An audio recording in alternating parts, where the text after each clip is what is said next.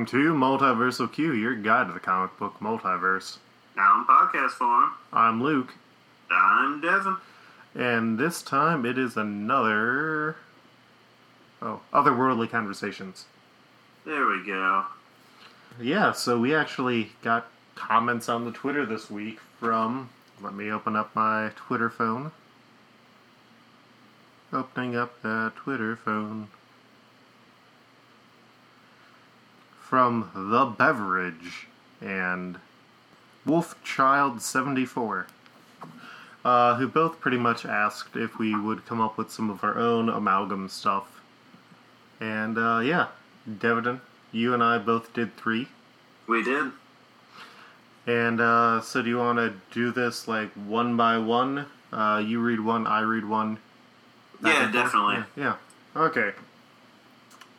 Okay, we're gonna go with the one that I had less of a pitch for because I know Big Barda and Mr. Miracle much less to know what their storylines are all the time, even with am- amounts of research. But anyway, I have Mr. Miracle Man and Big Angela. What? And basically, I wanted to make this a romantic space adventure. Oh, That was pretty much what I had because I don't really know much more about Mr. Miracle or Big Barda. well, then why did you like pick characters you're less familiar with? Well, because I thought it sounded good at the time. Okay, so here's what I would have done with that sort of pitch. Because, like, Mr. Miracle and Big Barda are the sort of odd couple, because she's a big brawler and he's the wire escape artist. So I would have done, like, Star Lord and Big Barda combined, and then Kitty Pryde and Mr. Miracle combined. So it's yeah, like, that's a good idea. yeah. See, you look at Luke with the better ideas. Yeah. Be, like, I would definitely read that, and then you could put in, like, the rest of the Guardians of the Galaxy and merge them with the other new gods. But yeah. So, my first one. Out of the irradiated alternate world of the 1940s comes the atomic powered battling bells. The A Bomb Force. Watch as they deal with the Cosmo Nazi threat with the mightiest team of superpowered women in the world Captain Bat, Medusa, Wonder Hulk, Stardazzle, Miss Super Singularity, and Nico Zatanna. It's a combination of the A Force and then the uh, DC Bombshell series that they've been doing. Crazy. Yeah, part of the problem was it was hard to come up with like good name combinations, which is That was that was for me by far the biggest problem. Yeah, well, like you can't necessarily combine She-Hulk and Wonder Woman that well because you just end up with Wonder Hulk, but that's not Or really. she woman. Yeah. uh, that.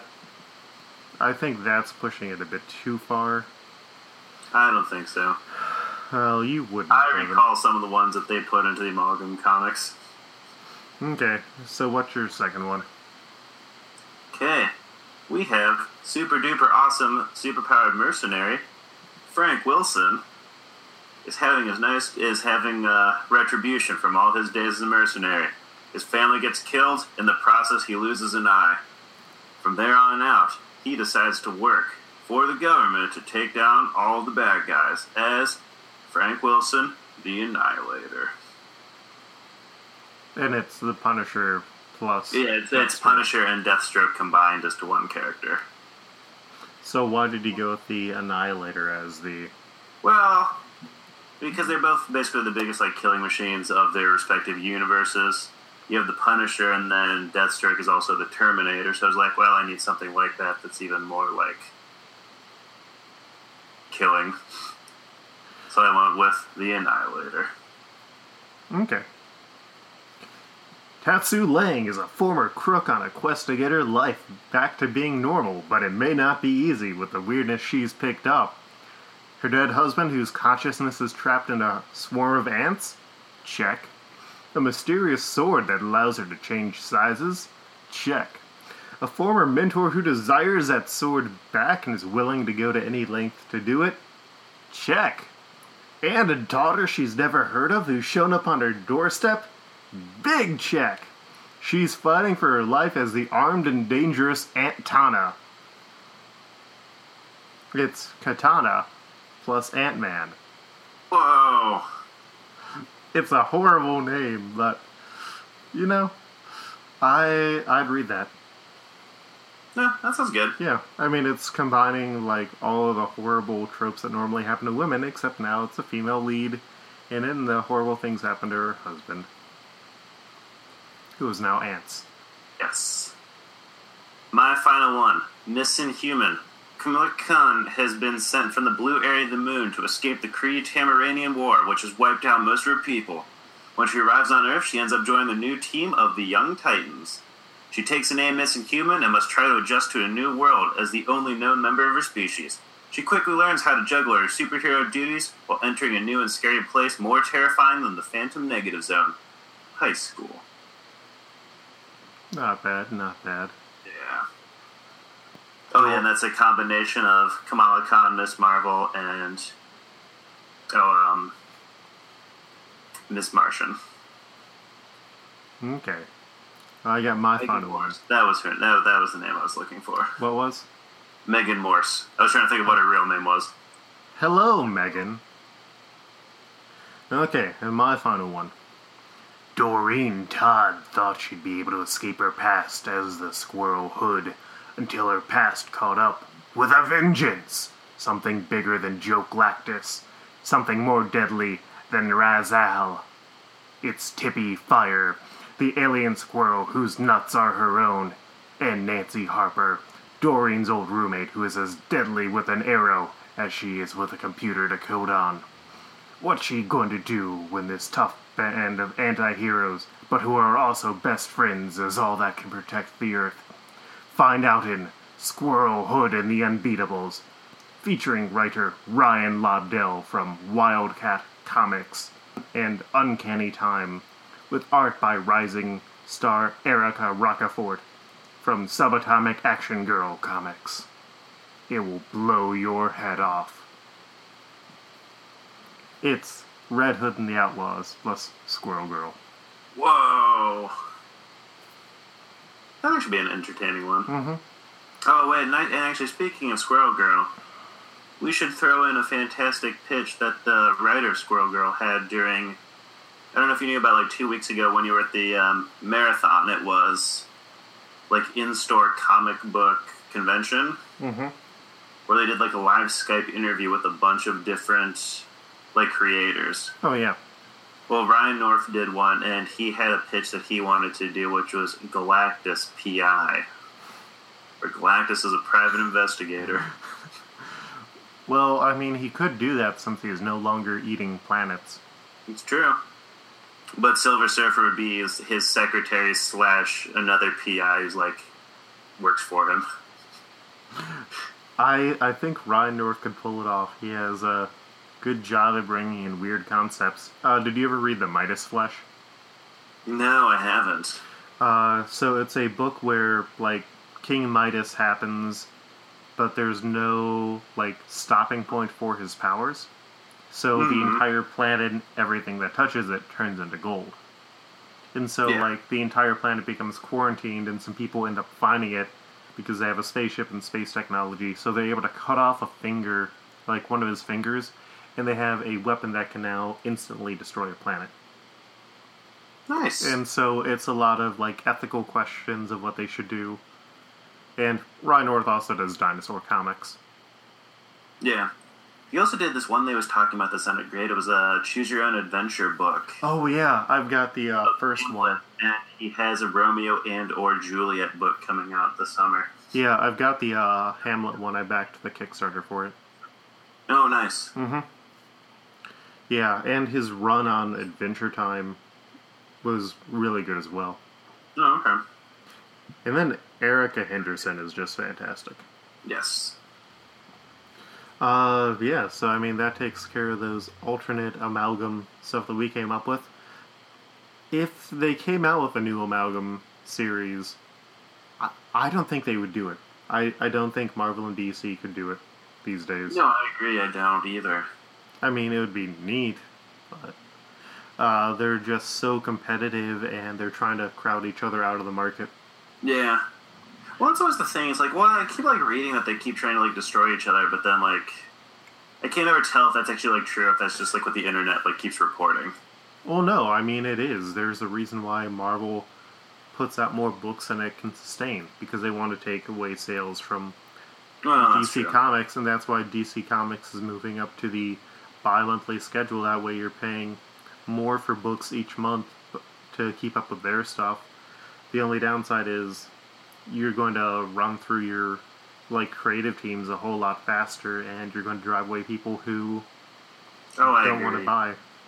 Yeah, few comic book creators can sustain that bi-monthly schedule. Yeah, well, and like the other thing is, they announce like all the titles that they're doing, but they have yet to announce like any of the creatives. I mean, luckily they're keeping on uh, the guy who's been writing Midnighter, which has been really good. But it's like Midnighter isn't one of the series that's getting relaunched. So unless he's being put on a team, Yeah. they're like taking away one of the books they were like lauding as, oh yeah, this is the first openly gay superhero who's leading a book, which is not true.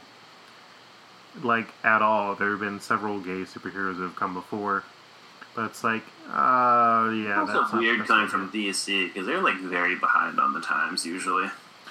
It really depends. Like Marvel and DC are in, are both like regressive in different ways. Because it's like Marvel had. I mean, he had they had North Star being gay back in the '90s, which was huge. Because Yeah, no one was gay back in the '90s. except like North Star. Well, you can read North Star like you can read into him being gay in like some of the old Alpha Flight comics. Oh yeah. Like, there's the uh, Asgardian Wars where like Rogue absorbs North Star and like there's some stuff going on there. It's hard to Oh, tell. but it, was, it was like stuff because I mean Yeah. I read about that particularly for my IS in college, and they were t- my, my um, senior thesis. And I mean, yeah, the, some of the articles I was reading, they were talking about yeah, like the fact though that he still came out as Mhm. openly gay in '92 was like huge yeah. Because like no one did, no one like in mainstream pop culture did that. hmm It was still like a taboo subject. Yeah, but I mean, it's still. I don't think Marvel has given him like any leading position. He's mostly been like backlogged, and DC just came out swinging stronger with a lot of their. Surprisingly, he's in it more than I thought he was. hmm Only because you know the like quiz website Sporcle. No. Oh, it's I mean it's basically like one of those like things. It's like people can make quizzes and you can like you have to try to like guess the answers in like a certain amount of time. But one of the qu- quizzes I took was the top 100 most published characters Hmm. from like a number of appearances, and I was actually surprised North Star was actually on that list. Uh, I I guess I can see it. I mean, Alpha Flight did run for a while in various series, and And he has been actually. I mean, I'll give him. He had. They have been putting him into various X Men teams much more recently as well. yeah. And I mean, then they had the big, um, astonishing X Men issue where they had the first gay marriage in like mainstream superhero comics. Yeah, but I mean, And then there was the great, my favorite, which was DC. Oh, this isn't a knee jerk reaction to that at all. Oh, we're just going to totally retcon one of the Green Lanterns from another Earth that nobody cares about sexuality from the past like 70 years. Alan Scott is an interesting character, but ironically, by doing that, they erased one of his children who was a gay character. Oh, and they better. also erased, like, they erased his son and daughter. It's like, oh, yeah, you guys, you guys didn't really think that out all that well. But I mean, But it wasn't a knee jerk reaction, Luke. They assured us of that. I'd trust James Robinson to not do it as a knee jerk reaction. I mean, James Robinson has generally been very LGBT friendly. Yeah, um, I was just more talking about the heads of DC. Because I feel like they said, yo, make one now. It's it's Chop, chop. confusing, but yeah, that's that's comics for you. Oh, yeah. So, yeah, so what are you reading, Luke? Uh, let me pull up my list of comics that I got for this week. Yeah. Hmm. Oh. So this week it was a smaller week for me. Uh, based on the recommendation of the podcast War Rocket Ajax, I ended up getting the first issue of Doorman, which is uh, one of the first new series that's being put out by Heavy Metal, which used to be the magazine, and then uh, Grant Morrison took over it, so now it's a publishing house. And it's about a uh, doorman for a door that goes into other universes, and he finds out that someone has been taking them out. Uh, I also picked up the first two issues of Jonesy because I've been hearing really good stuff about it. It's about a what? I said I've heard good stuff about it as well. Yeah, it's about a uh, girl who has the power to pretty much ship things. Like she can make people fall in love with anything. But she also is in high school, and high schooler kids are horrible. So it's a lot of the, oh, I'm going to do this thing for revenge or because it benefits me, and then it's like, oh, that really didn't work out. But it's a very fun series, and I like the art style a lot.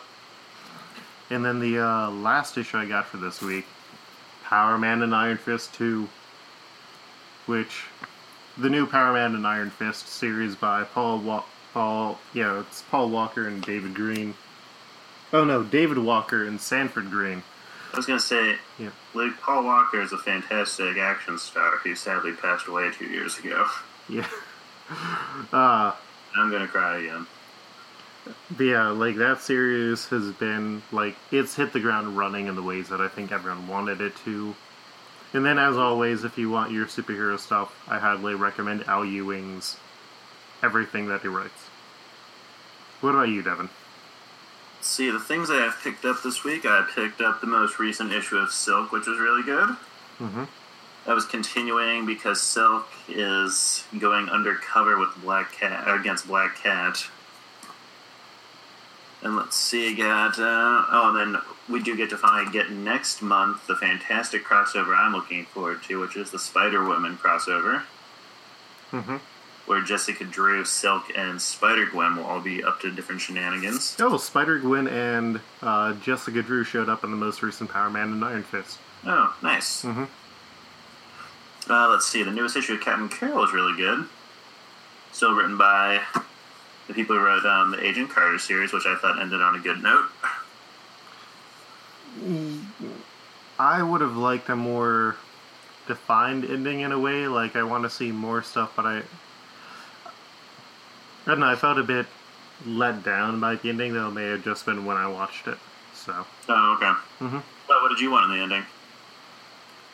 uh, like a bigger pull in. I mean, like I know the next season they want to have about like Peggy's mysterious past and stuff, but I, I just want some more dang supervillain, like going full on supervillain stuff in there.